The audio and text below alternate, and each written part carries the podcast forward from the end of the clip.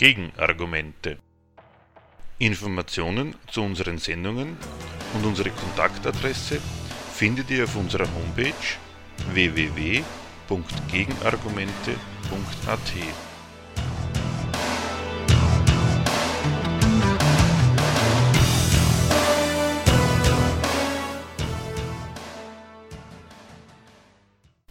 Wir beginnen unsere heutige Sendung mit einem Beitrag aus der soeben erschienenen Zeitschrift Gegenstandpunkt Nummer eins aus zweitausendzehn mit dem Titel Anmerkungen zu Griechenlands Staatsbankrott. Der Titel unseres zweiten Beitrags lautet Lehren aus der Krise. Alles in dieser Gesellschaft hängt ab von der Geldvermehrung im Finanzsektor. Anmerkungen zu Griechenlands Staatsbankrott. Wie es zu der Pleite des E U-Mitglieds an der südlichen Peripherie Europas hat kommen können, ist für den öffentlichen Sachverstand kein Rätsel. Über seine Verhältnisse gelebt hat das Land, und zwar so gut wie jeder seiner Insassen. Die Bürger zahlen keine Steuern, die Politiker treiben sie auch gar nicht erst ein. Das Geld, das sie zum Regieren brauchen, holen sie mit gefälschten Bilanzen in Brüssel ab, bezahlen damit Rentner, Lehrer und sonstige Angestellte und halten eine Ökonomie in Gang, die hauptsächlich aus Korruption und dem für Südländer typischen Hang zum Nichtstun besteht. Ungefähr in der Art soll man sich vorstellen, wie in dem Land zwanzig Jahre lang vor sich hingewirtschaftet wurde. Der Botschaft erster Teil. Mitten in Europa haben sich dort unten kunstvoll verschleiert und daher von niemandem bemerkt, in Herrschaft und Volk Sitten eingenistet, die so gut wie gegen alles verstoßen, was in der Europäischen Wirtschafts- und Währungsunion erlaubt und bei allen anderen Mitgliedern dieser Euro-Familie die Regel ist. Damit ist zweitens klar, von ungefähr kommt es überhaupt nicht, dass dieser Staat bankrott geht. Da ereilt bloß einen Fremdkörper in der Union der Europäer das gerechte Schicksal, das er mit seinen absonderlichen bis kriminellen Machenschaften herausgefordert hat. Das ist nicht ganz gerecht. Erstens hat sich in Bezug auf die besonderen Usancen der griechischen Haushaltspolitik in Europa noch nie jemand etwas groß vorgemacht. Sich als kommende Weltmacht eine Nation an der Südperipherie zuzuschlagen und durch die Eingemeindung nach den Regeln des Acquis Communautaire politisch haltbar und verlässlich zu machen, das waren bei der Gründung der Union die übergeordneten politischen Gründe, deretwegen auf übertriebene Genauigkeit bei der Prüfung der Maastricht-Tauglichkeit des griechischen Haushalts verzichtet wurde, wie in anderen Ländern, wie man jetzt so hört, übrigens auch. Zweitens mag es schon sein, dass im Land der Griechen ökonomisch wie politisch manches anders läuft als in anderen Nationen der Europäischen Union und in denen der besseren Garnitur schon gleich. Aber dass deswegen Griechenland und seine Krise ein irgendwie un- oder außereuropäischer Sonderfall sind, kann schon deswegen nicht sein, weil Griechenland ja nun unbestreitbar ein Mitglied der Europäischen Union ist. Der Bankrott Griechenlands ist, was das Land selbst betrifft, die Quittung dafür, dass es der E U samt Währungsunion beigetreten und den damit verbundenen Anforderungen an seine Nationalökonomie nachgekommen ist. Wie jedes Mitglied der Europäischen Wirtschaftsunion verknüpft auch Griechenland seinen Beitritt zu diesem Club mit großen Erwartungen in Bezug auf das Fortkommen der eigenen Nation. Man spekuliert darauf, dass das Einbringen des eigenen Standorts in den einheitlichen Binnenmarkt die eigene Ökonomie voranbringt, ihr den Zugang zu den großen europäischen Märkten eröffnet, umgekehrt sie selbst von kapitalkräftigen Investoren als Anlagesphäre für interessant befunden wird. Man setzt darauf, dass sich mit dem Wegfall politischer Schranken in der Konkurrenz der Standorte mehr aus dem eigenen ökonomischen Inventar, Staatsbetriebe, Reedereien, Landwirtschaft, machen lässt und vor allem darauf, dass dem Land das Kapital schon zufließen wird, das es für seine ins Auge gefasste Modernisierung dringend benötigt. In den eigenen Erwartungen sieht man sich nur bekräftigt durch die Hilfen, die einem zur Herrichtung des Standorts von der Gemeinschaft in Aussicht gestellt werden. Denn dass es den für den Wettbewerb in Europas Wirtschaftsunion überhaupt erst konkurrenzfähig zu machen gilt, ist auch bei deren maßgeblichen Betreibern offiziell anerkannt, Also stehen dem Land aus den Fonds für Kohäsion, Strukturwandel usw. Mittel zur Kompensation seiner Rückständigkeit zur Verfügung. So wird mit regelmäßig fließenden Geldern der E U das Mitglied Griechenland modernisiert. Unrentable Staatsbetriebe werden privatisiert, Straßen, Brücken und Flughäfen werden gebaut, weitere Fördermittel finden Verwendung für Maßnahmen zur Produktivitätssteigerung der Landwirtschaft. An der Infrastruktur fürs kapitalistische Wachstum im Land fehlt es nicht.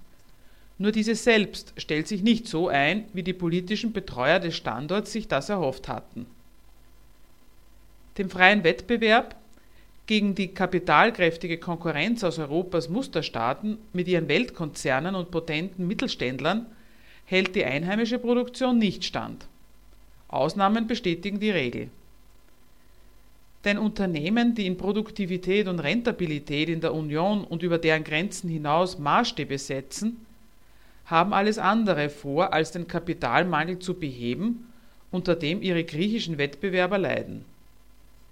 Sie nutzen ihn gnadenlos zu ihren eigenen Gunsten aus und erobern sich mit überlegener Kapitalgröße den Markt, der ihnen dann neu eröffnet wird.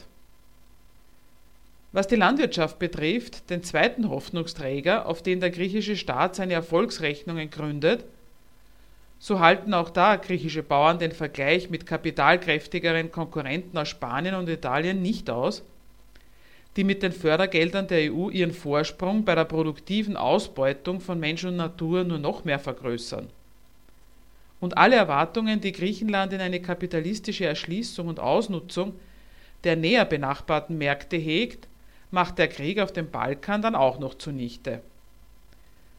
So verwaltet der Staat als Mitglied der E U weiter den Mangel an Kapital, an dem sein Standort laboriert.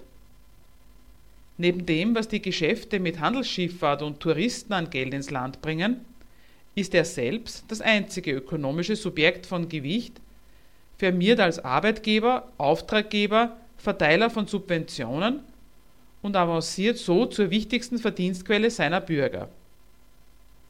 Auch dem nächsten Angebot, das Griechenland zur Fortsetzung seiner Karriere als E U-Mitglied unterbreitet wird, mag man sich nicht verschließen. Der Beitritt zur Europäischen Währungsunion geht zwar einher mit der Preisgabe einer souveränen Verfügung über den Stoff, um dessen Vermehrung es in einer Nationalökonomie allein geht, damit auch mancher Freiheiten, die ein Staat als Schöpfer und Garant des Geldes der Gesellschaft sich bei der Gestaltung seiner Haushalts- und Schuldenpolitik herausnimmt. Aber im Gegenzug für die Selbstverpflichtung auf die Einhaltung gewisser Kriterien, denen sich der nationale Haushalt im Dienst am supranationalen Anliegen zu unterwerfen hat, für die Stabilität des neuen Geldes zu sorgen, winkt immerhin eines: Wenn nur alle Souveräne, die man zum Mitmachen einlädt, sich bei ihrer Verschuldungs- und Standortpolitik diesem stabilitätspolitischen Gemeinschaftsanliegen unterwerfen und sich bei der Bewirtschaftung ihres Standorts das Kontrollregime einer Europäischen Zentralbank gefallen lassen, dann haben sie auch dasselbe gute, weil stabile Geld, mit dem sie wirtschaften können. Dieses Programm besticht auch die für den Staatshaushalt Verantwortlichen in Griechenland. Mit einem Schlag sind sie nicht nur alle Probleme mit ihrer notorisch schwachen Landeswährung los, die zwar im Inneren alle Geldfunktionen verrichtet, dabei aber und im Vergleich zu anderen Währungen beständig an Wert verliert. Mit dem Euro eröffnet sich ihnen vor allem auch unmittelbar der Zugang zu der Geschäftssphäre, in der Drachmen eine äußerst marginale Rolle spielen. Als Euro-Standort ist Griechenland für die Geschäfte der großen europäischen Finanzkapitale von gleichem Interesse wie alle anderen auch. Wenn von denen Geschäfte in Euro für lohnend befunden werden, wird auch aus dem griechischen Zipfel der Eurozone eine Geschäftssphäre der Banken und Geldhändler und kommt Kapital ins Land. Der griechische Staat jedenfalls setzt ganz darauf, dass der Eintritt in die Eurozone, einschließlich der ihm auferlegten Maßnahmen zur Begrenzung von Inflationsrate, Haushaltsdefizit und Schuldenstand, den erwünschten Effekt nach sich zieht und der Kapitalmarkt der E U sich als Finanzquelle für seinen kapitalistischen Fortschritt ausnutzen lässt, und in einer Hinsicht wird er auch nicht enttäuscht. Auch griechische Staatsschulden gelangen in den Genuss des Kredits, den der gesamteuropäische Wirtschaftsraum verbürgt. Auch in dem Land wachsen die einheimischen Banken, lassen sich ausländische nieder und verdienen an allen Geldgeschäften, die im Standort laufen. Ein Aufschwung im Finanzsektor. Das ist der erste gewichtige Posten, der sich in den griechischen Wachstumsziffern niederschlägt. Ein zweiter ist unter der Rubrik Dienstleistungen zu verzeichnen, die nach einer Welle der Privatisierung und dem erfolgreichen Verkauf von Hafen- und Telefongesellschaften, Raffinerien, Werften, Casinos und Küstenstreifen an ausländische Investoren eröffnet wird. Ansonsten aber ist, was das Wachstum in der produktiven Abteilung der Ökonomie betrifft, wiederum nur Fehlanzeige zu vermelden. Zur attraktiven Anlagesphäre für ausländisches Kapital, das von dort aus sein Geschäft betreibt und darüber die ökonomische Basis des staatlichen Wirtschaftens mit Geld stärkt, entwickelt sich Griechenland auch unter der Regie des Euro nicht. Vielmehr fangen die großen europäischen Handelsketten mit der gewachsenen zahlungsfähigen Nachfrage nur das an, was ihnen ihr Gewerbe gebietet. Sie nutzen sie mit ihrem konkurrenzlos billigen Angebot für sich aus und erledigen die noch vorhandenen Überbleibsel der traditionellen Kleinbetriebe und Handeltreibenden. Nach zehn Jahren Eurowirtschaft in Griechenland hält der Zentralbankchef bilanzierend Rückschau auf die Vorteile, die dem Land aus seiner Mitgliedschaft in der Währungsunion erwachsen sind, indem er die Nachteile aufzählt, die bei einem Ausstieg aus der Union zu gewärtigen seien.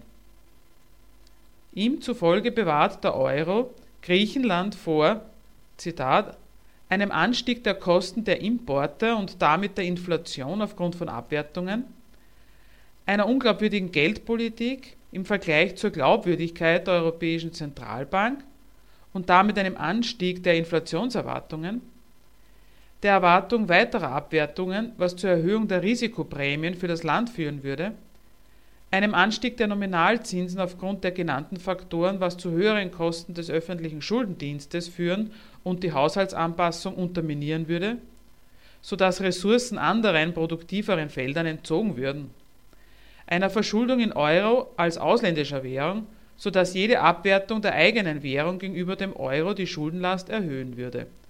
Zitat Ende aus der Financial Times vom zweiundzwanzigsten Jänner zweitausendzehn. Was der Mann an Vorteilen einer weiteren Mitgliedschaft im Euroclub aufzählt, sind Symptome der Konkurrenzunfähigkeit der griechischen Nationalökonomie.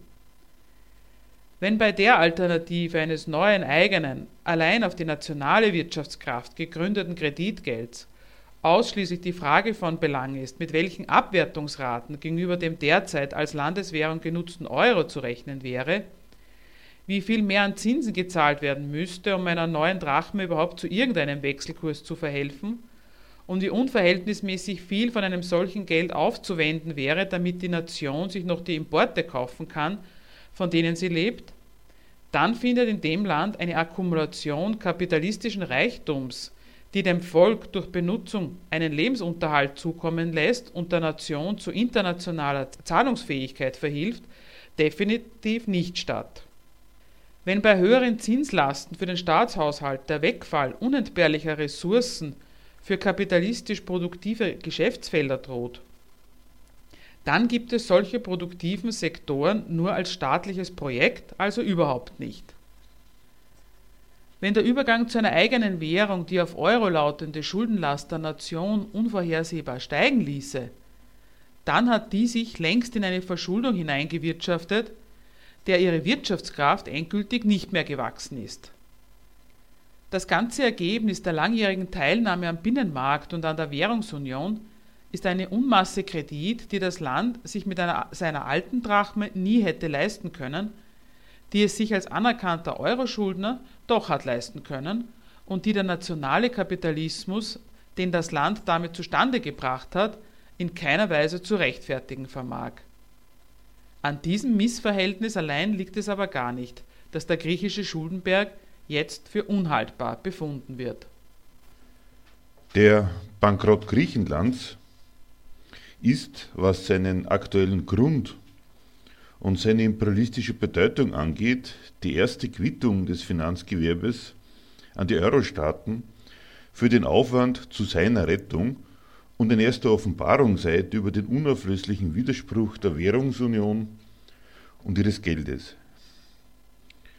Den Kodex für Haushaltsdisziplin, den die Euro-Staaten sich zur Wahrung der Güte ihres Geldes in einem eigenen Stabilitätspakt verordnet hatten, setzen die europäischen Führungsnationen für sich außer Kraft. Natürlich nicht förmlich und offiziell, auch nicht durch Tricks bei der Buchhaltung, wie man sie den Griechen zur Last legt, sondern schlicht und ergreifend praktisch.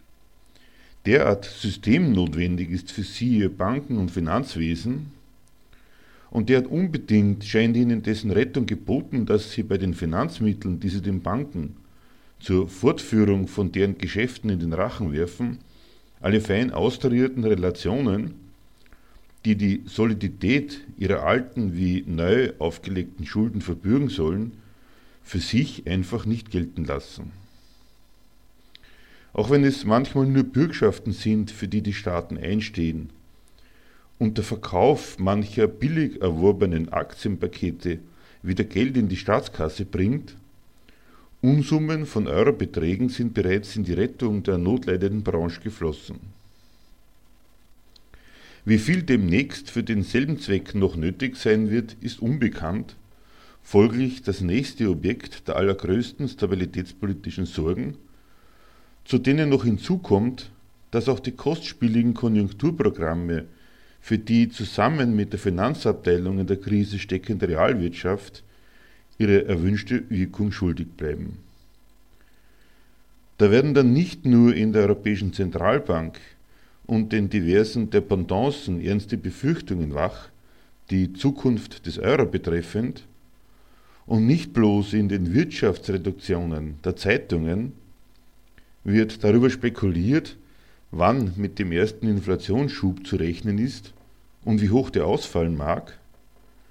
An allererster Stelle sind die Gewerbetreibenden selbst, die mit so großem Aufwand gerettet werden, auf dem Sprung, auf Grundlage dieser Daten, die Risiken der Geschäfte neu zu kalkulieren, mit denen sie verdienen wollen und zur Beförderung des marktwirtschaftlichen Gemeinwohls auch unbedingt sollen.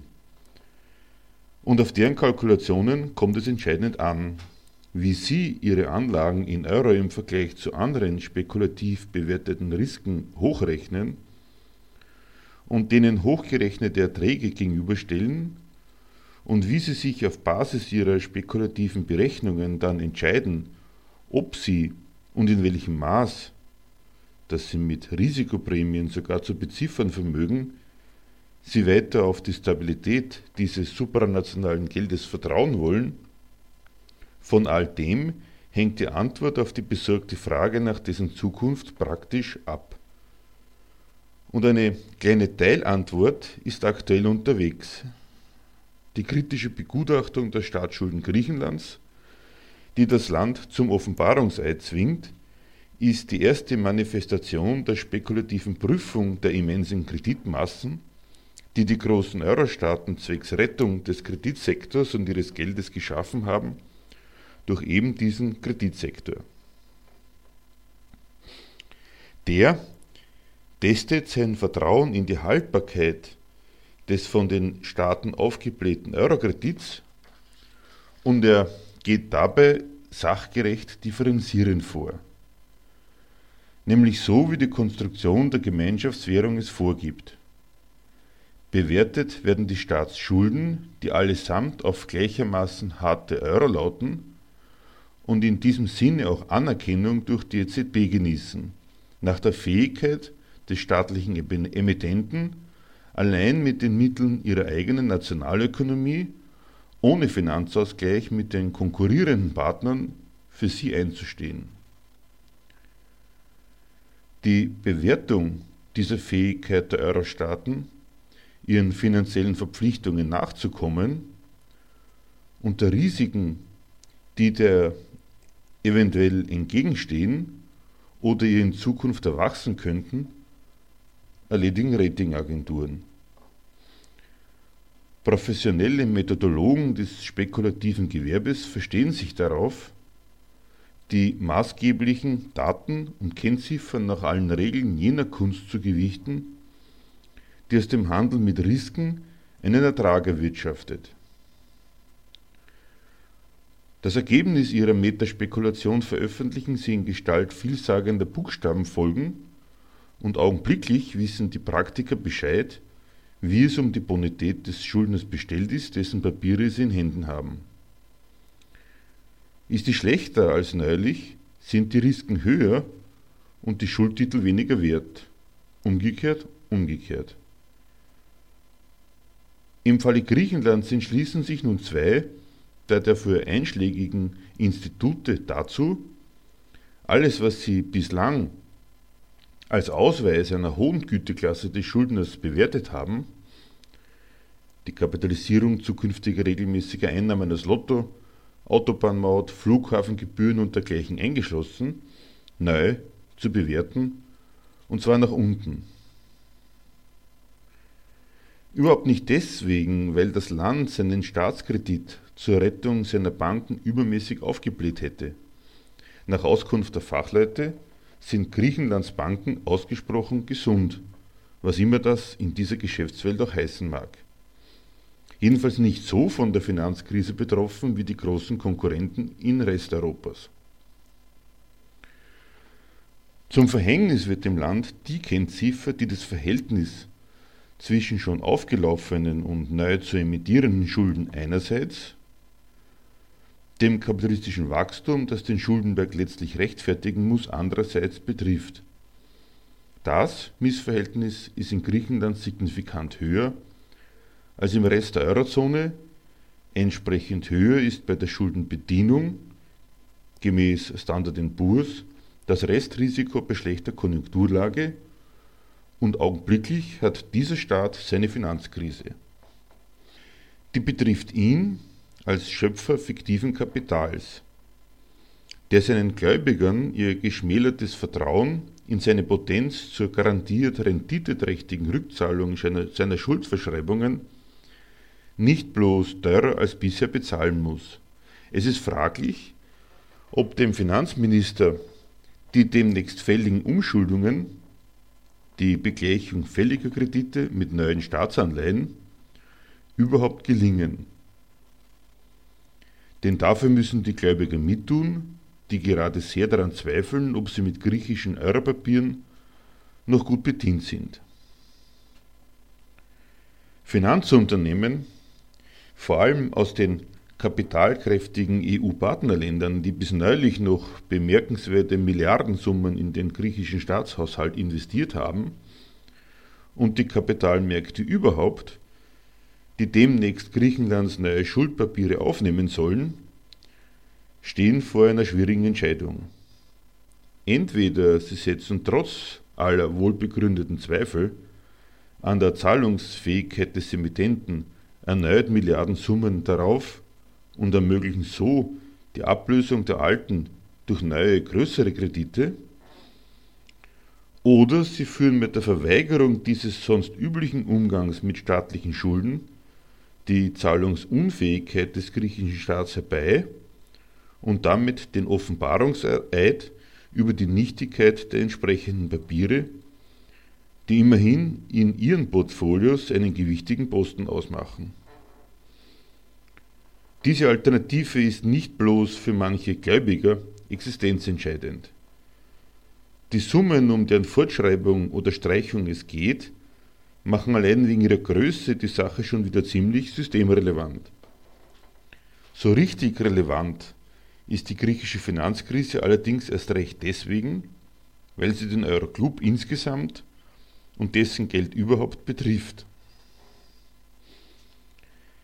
Quelle dieses Geldes sind nämlich die Kreditgeschäfte in der gesamten Eurozone.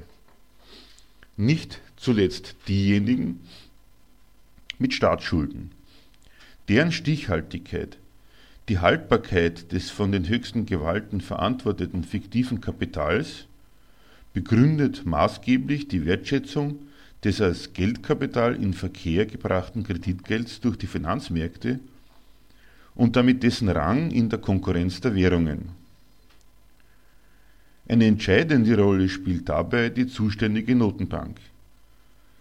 Mit der Einlösungsgarantie für Staatspapiere beglaubigt und verbürgt die E Z B die Qualität der staatlichen Schulden, nämlich ihren Rang als sichere Liquiditätsquelle und zugleich die Qualität des von ihr emittierten und vom Kreditgewerbe bewirtschafteten Geldes, nämlich dessen Rechtfertigung durch solides, fiktives Kapital.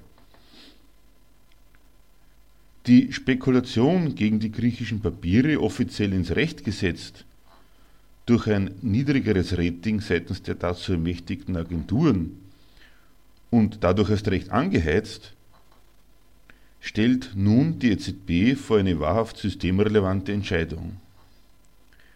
Entweder sie hält ungerührt an der Anerkennung der fragwürdig gewordenen griechischen Wertpapiere als Euroquelle fest,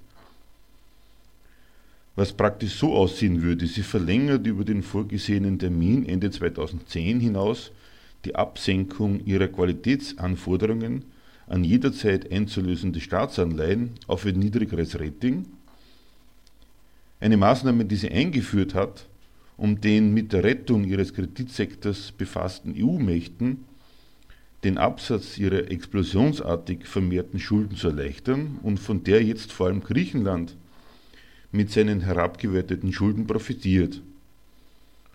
Oder sie entzieht diesem fiktiven Kapital die Anerkennung als Liquiditätsquelle und damit der Spekulation ebenso wie dem griechischen Staatshaushalt praktisch die Geschäftsgrundlage. Im ersten Fall geht sie das Risiko ein, dass sich das kritische Urteil der Finanzwelt über Griechenlands Schulden gegen ihren guten Euro wendet, mit dem sie so fragwürdige Kreditpapiere honoriert. Dies umso mehr, weil ja ohnehin und überhaupt in Frage steht, wie gut das Geld noch ist, mit dem die großen Euromächte in so enormem Umfang bloß die Abwendung einer Finanzkrise und keineswegs einen entsprechenden Wachstumsschub finanzieren.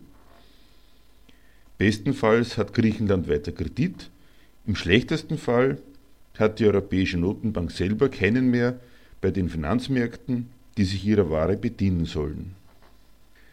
Entscheidet sie sich stattdessen gegen die weitere Anerkennung der griechischen Schuldpapiere, dann riskiert die Notenbank die Zahlungsunfähigkeit des Staates mit allen Folgen für das darauf gegründete Geldkapitalvermögen.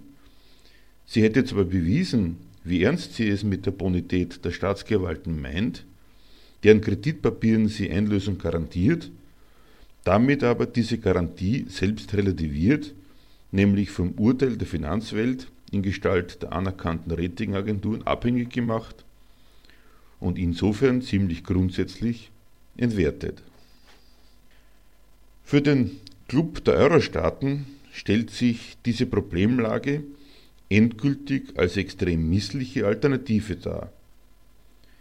Entweder man gibt Griechenland den Kredit, den es bei der Geschäftswelt verliert, rettet so den Staat vor dem Bankrott und verstößt nicht bloß weiterhin und verschärft gegen die restriktiven Regelungen des Stabilitätspakts von Maastricht, der dem Euro seine Stabilität sichern soll, sondern außerdem gegen die Grundregel der Währungsunion, nämlich die Wahrung der finanzpolitischen Souveränität der Mitglieder, einschließlich der Konsequenzen, dass kein Land für die Schulden eines anderen haftbar gemacht werden darf, jedes für seine Kreditschöpfung gerade steht, also alles ausgeschlossen ist, was an einen Finanzausgleich zwischen Teilhabern erinnert.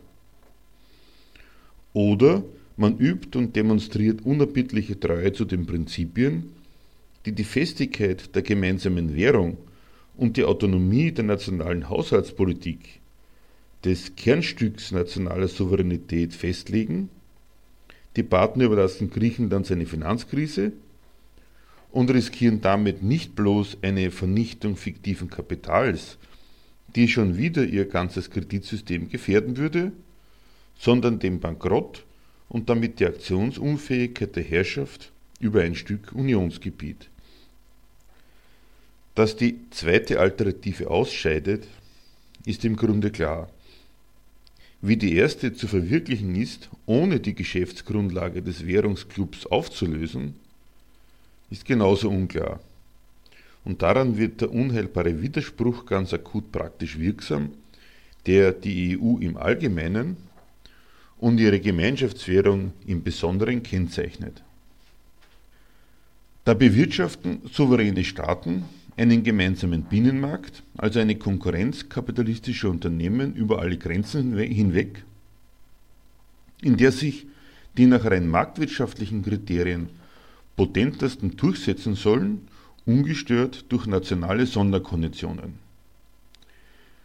Die siegreichen Firmen gestalten mit ihren Erfolgen und mit den Niederlagen, die sie ihren schwächeren Konkurrenten beibringen, die wirtschaftliche Landkarte der Union. Dieses gesamteuropäische Hauen und Stechen bewirtschaftet zugleich jeder Staat mit seinen autonomen Mitteln zum Nutzen seines nationalen Standorts und der Erträge, die er daraus zieht.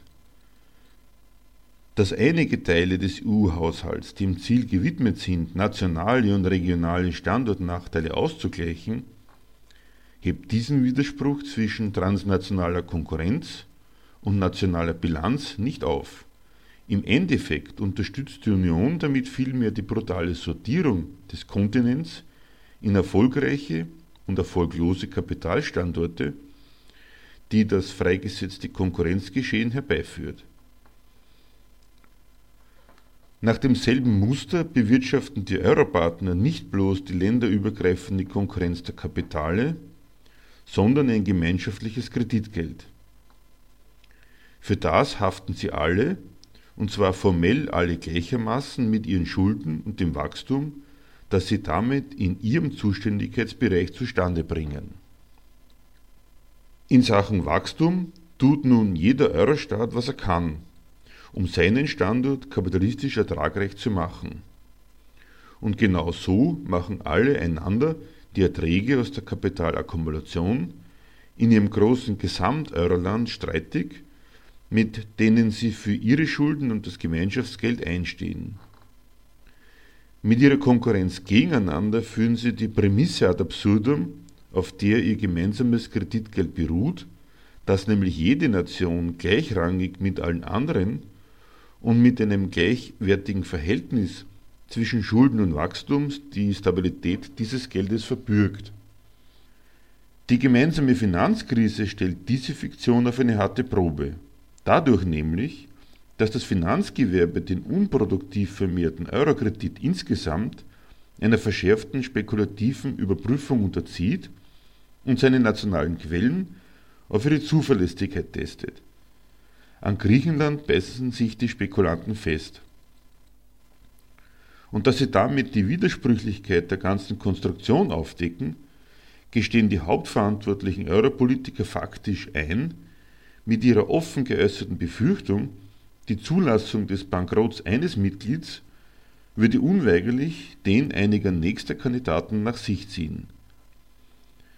Denn das heißt ja nichts anderes, als dass etlichen Mitgliedern im Ergebnis ihrer langjährigen Konkurrenzbemühungen die Fähigkeit abhanden gekommen ist, mit ihrem Kredit das gemeinsam genutzte Kreditgeld zu untermauern. Um den Fortbestand und das weitere Funktionieren des Eurosystems zu retten, dementieren die Führungsmächte der Union mit aller Gewalt den politökonomischen Inhalt der griechischen Finanzkrise. Die Märkte müssen überzeugt werden, dass Griechenlands Bankrott eine isolierte Entgleisung und durch eine bessere Haushaltspolitik zu bereinigen ist. Den Griechen fällt die unlösbare Aufgabe zu, ihren Staat durch Verelendung wieder kreditwürdig zu machen.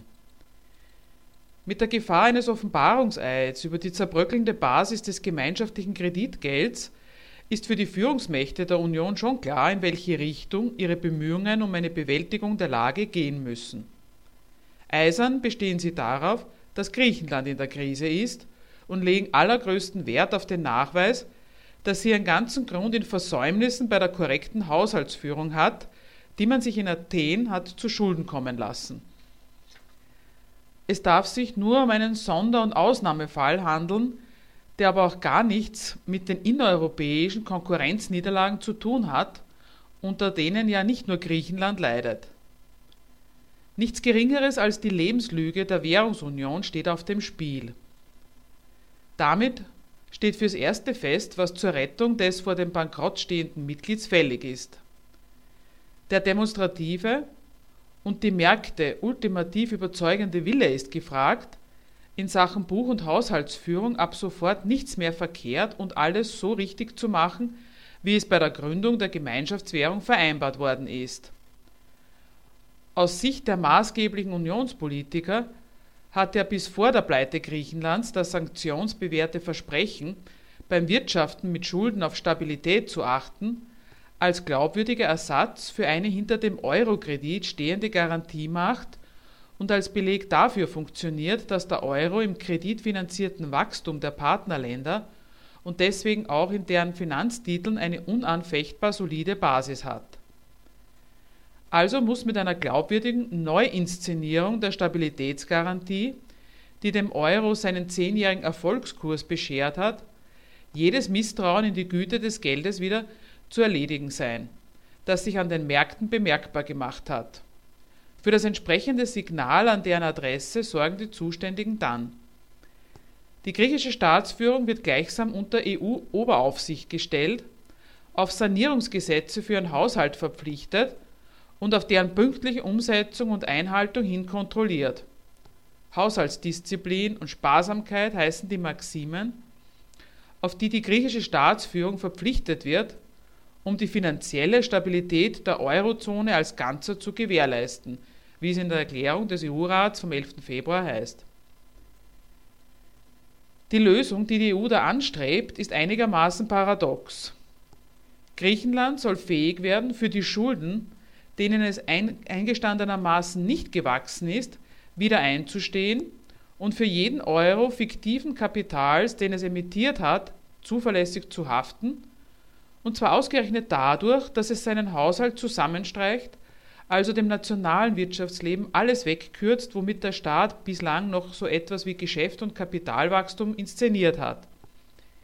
Ihm wird die Freiheit genommen, an der mangelnden Konkurrenzfähigkeit der nationalen Ökonomie etwas zu korrigieren und dafür Mittel zu mobilisieren. Das Geschäftsleben des Landes wird nach Maßgabe der staatlichen Haushaltslage auf Schrumpfung programmiert.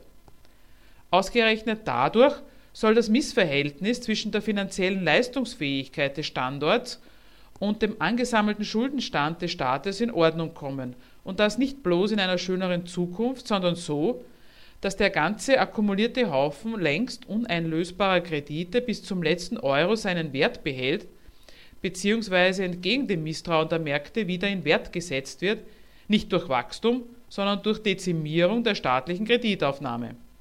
Das ist absurd. Doch für die E U kommt es fürs Erste gar nicht so sehr auf die nachzählbaren Erfolge an, vielmehr auf die glaubwürdige Demonstration des absolut kompromisslosen Willens der Union, Griechenland einer denkbar brutalen Sanierungspolitik zu unterwerfen, um so jeder Spekulation gegen den Euro den Boden zu entziehen. Dazu gehört dann allerdings auch das andere klare Signal an die Spekulantengemeinde, dass die Union sich die Basis ihres Kreditgelds nicht dadurch kaputt machen lässt, dass pure Spekulation eines ihrer Mitglieder in den Bankrott treibt. Diese Überlebensgarantie für Griechenlands Schuldenhaushalt muss freilich wieder so gestaltet werden, dass niemand an der Unverrückbarkeit der Klausel zweifelt, wonach jedes Land auf eigene Rechnung für Stabilität zu sorgen hat und ein Bailout nicht stattfindet. Andernfalls geriete die Schuldenwirtschaft der Euro-Staaten sogleich wieder in den Verdacht der Unseriösität und der Euro in Gefahr. Das Risiko eines Offenbarungseids über die Unhaltbarkeit der Euro-Konstruktion, das an den griechischen Schulden akut geworden ist, muss an Griechenland exemplarisch bereinigt werden. Und zwar durch eine Rosskur, deren exemplarische Härte die Finanzmärkte davon überzeugt, dass die irgendwann und irgendwie doch unausweichliche Rettung des griechischen Kredits durch die Partner die Härte des Euros nicht beeinträchtigt. Die praktische Umsetzung dieses komplexen Programms zur Abwehr jeder Anti-Euro-Spekulation aus Anlass Griechenlands gestaltet sich dann so banal wie brutal. Alles, womit Land und Leute in diesem Staat bislang überlebt haben, ist zu opfern, um den Staatsschulden den Schein zweifelsfreier Haltbarkeit zu verschaffen und dadurch Schaden vom gemeinsamen Kreditgeld abzuwenden. An der Aufgabe hat die griechische Regierung sich zu bewähren. Und da sind manche Zweifel laut geworden, ob sie das hinkriegt. Gar nicht ihren Willen betreffend. Die Regierenden in Athen haben sich alles, was sie in übergeordnetem E U-Interesse zu tun haben, schon auch als in ihrem eigenen liegend einleuchten lassen. Aber über das Volk macht man sich Sorgen. Das hat sich bei seiner Einrichtung im landestypischen Elend nicht jede Zumutung so einfach bieten lassen, die seine Herrschaft ihm auch längst vor ihrer Pleite und ganz ohne ausdrücklichen E U-Befehl auferlegt hat. Starke Gewerkschaften soll es da geben, die auch einen Generalstreik hinkriegen, der das Land für ein paar Tage flachlegt. Sogar, man denke nur, Kommunisten treiben dort noch ihr Unwesen. Und nicht zuletzt unter linker Anleitung protestiert eine Menge Volk gegen Spekulanten und E U-Politiker, die das Land erpressen. Es ist nur so: Erstens hat eben dieses Land sich selbst erpressbar gemacht. Der Staat hat sich die Spekulation auf seine Euro-Schulden für die Finanzierung seines Haushalts zunutze gemacht. Er hat auf die Macht der E U als Mittel neuer ökonomischer und politischer Potenz gesetzt.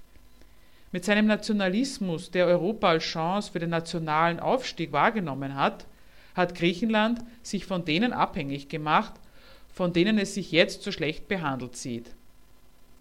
Zweitens lässt sich der Staat erpressen, weil seine Sachwalter jetzt erst recht genau darin ihre nationale Chance sehen. In den Diktaten der E U-Sparkommissare, die seinen Kredit retten sollen, und in Finanzmärkten, deren Akteure gerade demonstrieren, aus welchem Holz sie geschnitzt sind, die riskieren mit ihrer Spekulation eher den Ruin ihrer eigenen Geschäftsgrundlage, als dass sie auf ein Geschäft verzichten, weil sie nämlich davon ausgehen und auch ganz locker davon ausgehen können, dass die Regierungen, mit denen sie ihr spekulatives Geschäft treiben, eher die Überlebensmittel ihres Volkes dezimieren, als eine Gefährdung der Geschäftsgrundlagen des Finanzkapitals zuzulassen.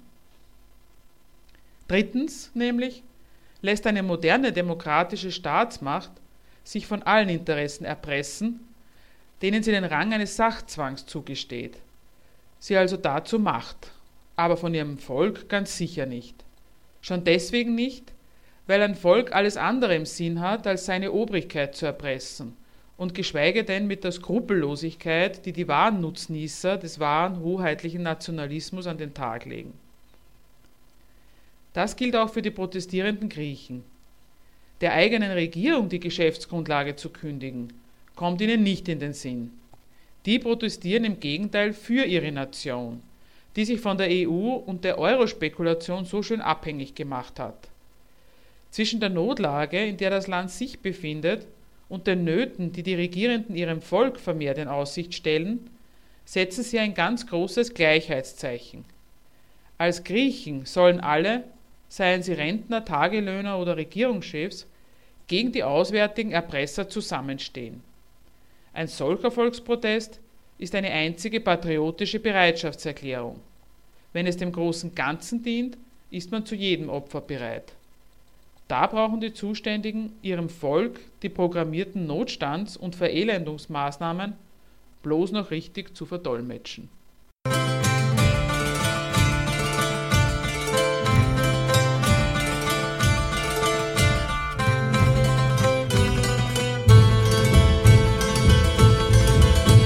Μπήκαν στην πόλη οι οχθροί,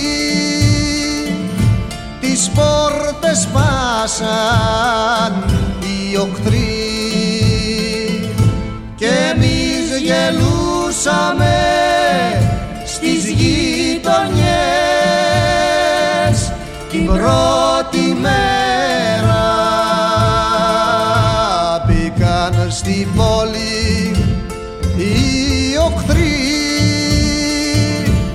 αδέρφια πήραν οι οχτροί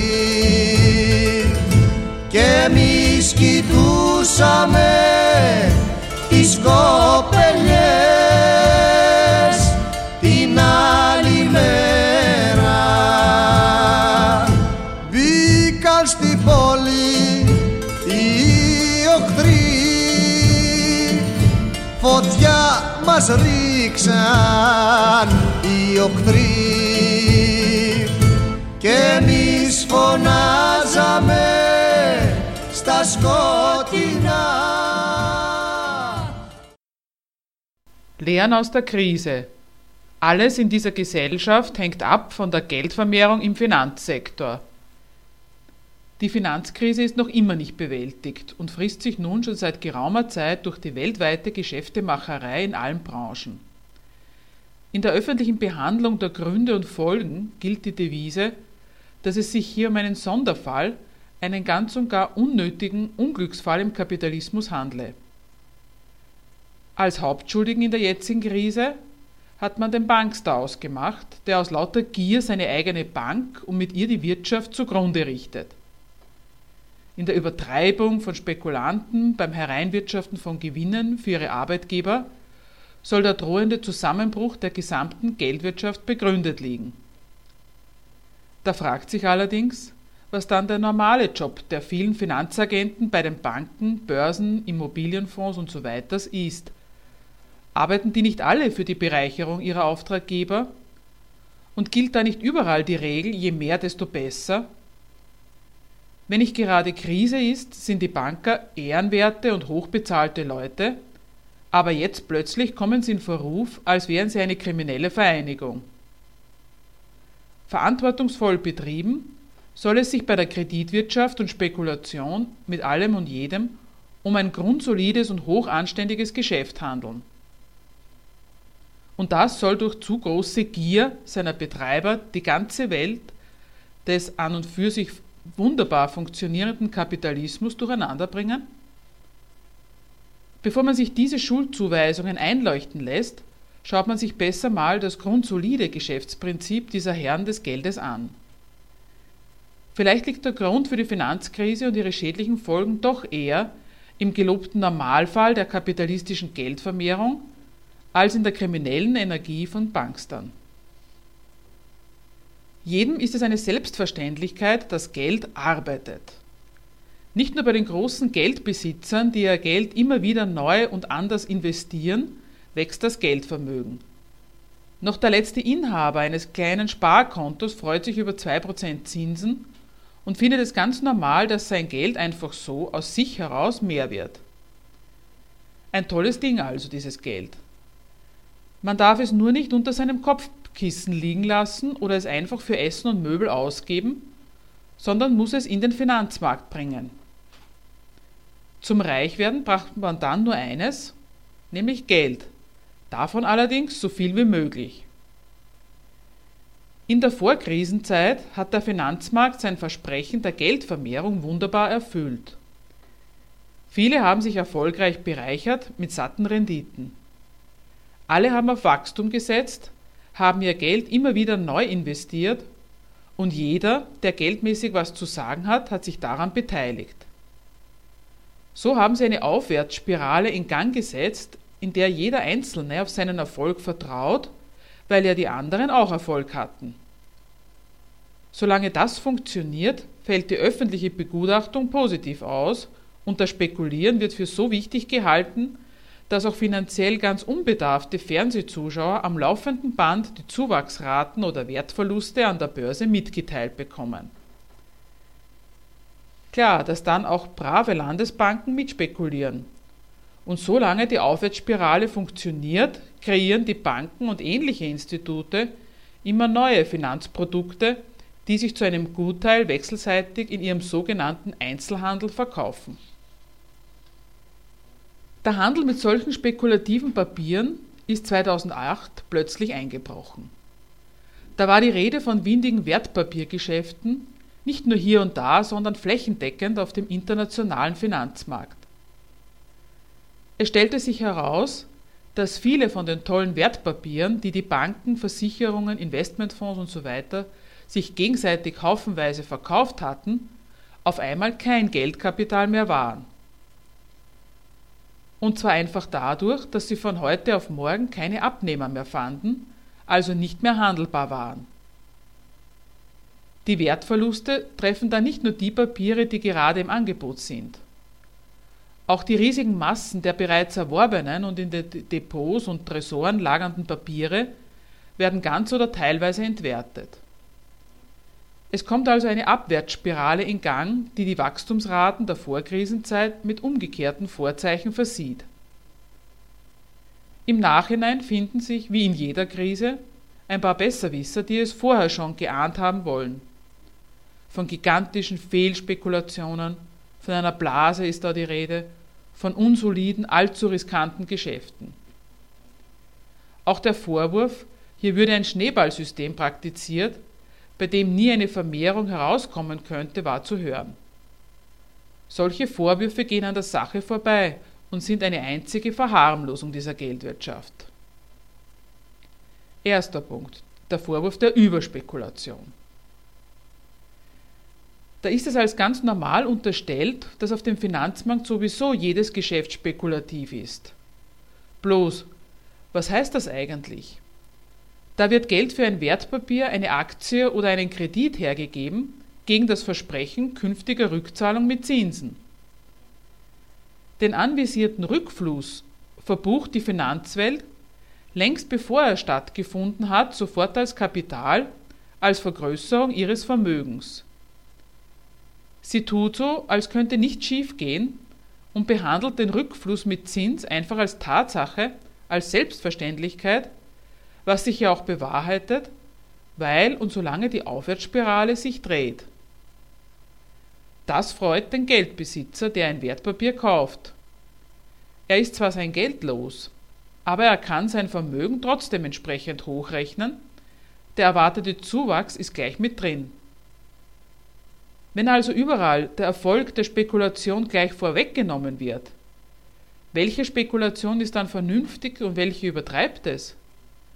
Solange die Aufwärtsspirale läuft, haben sie es alle richtig gemacht.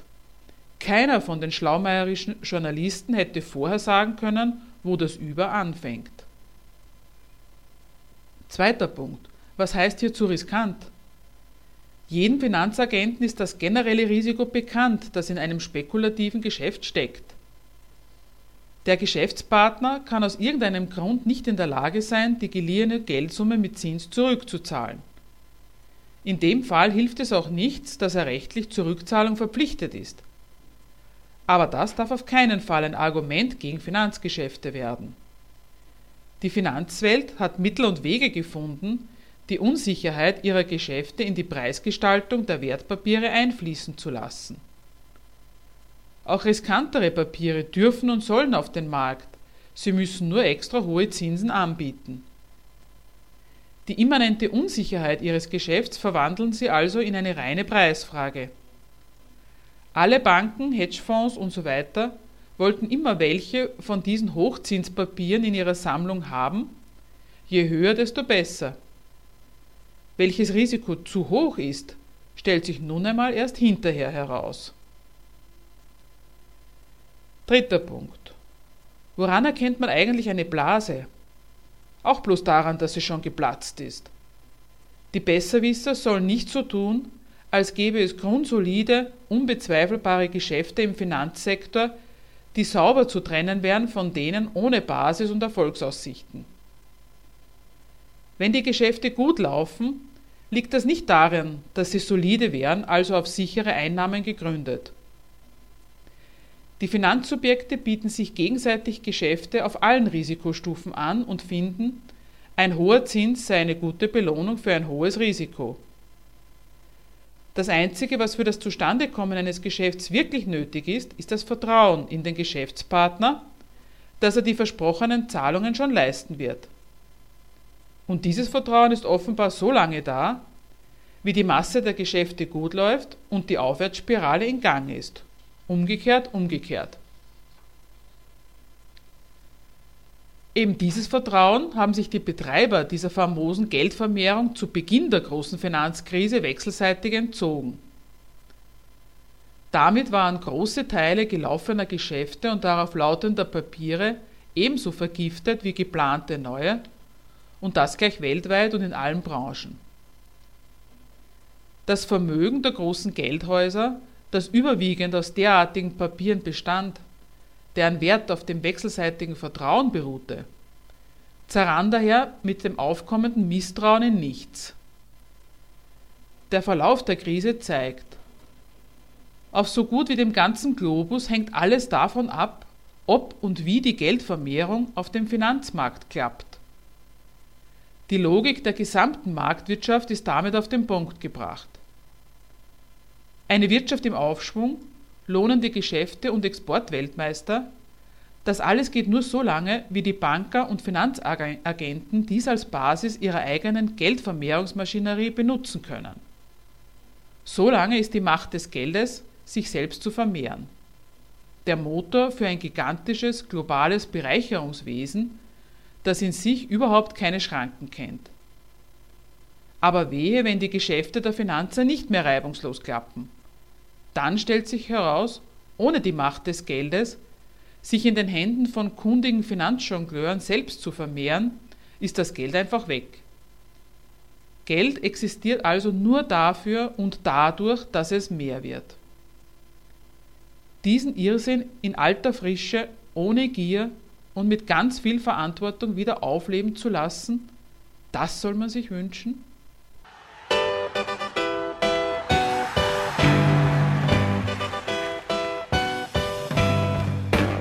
Für Diskussionsbeiträge und Kritik zu unserer Sendung verweisen wir wie immer auf unsere Homepage w w w punkt gegenargumente punkt a t.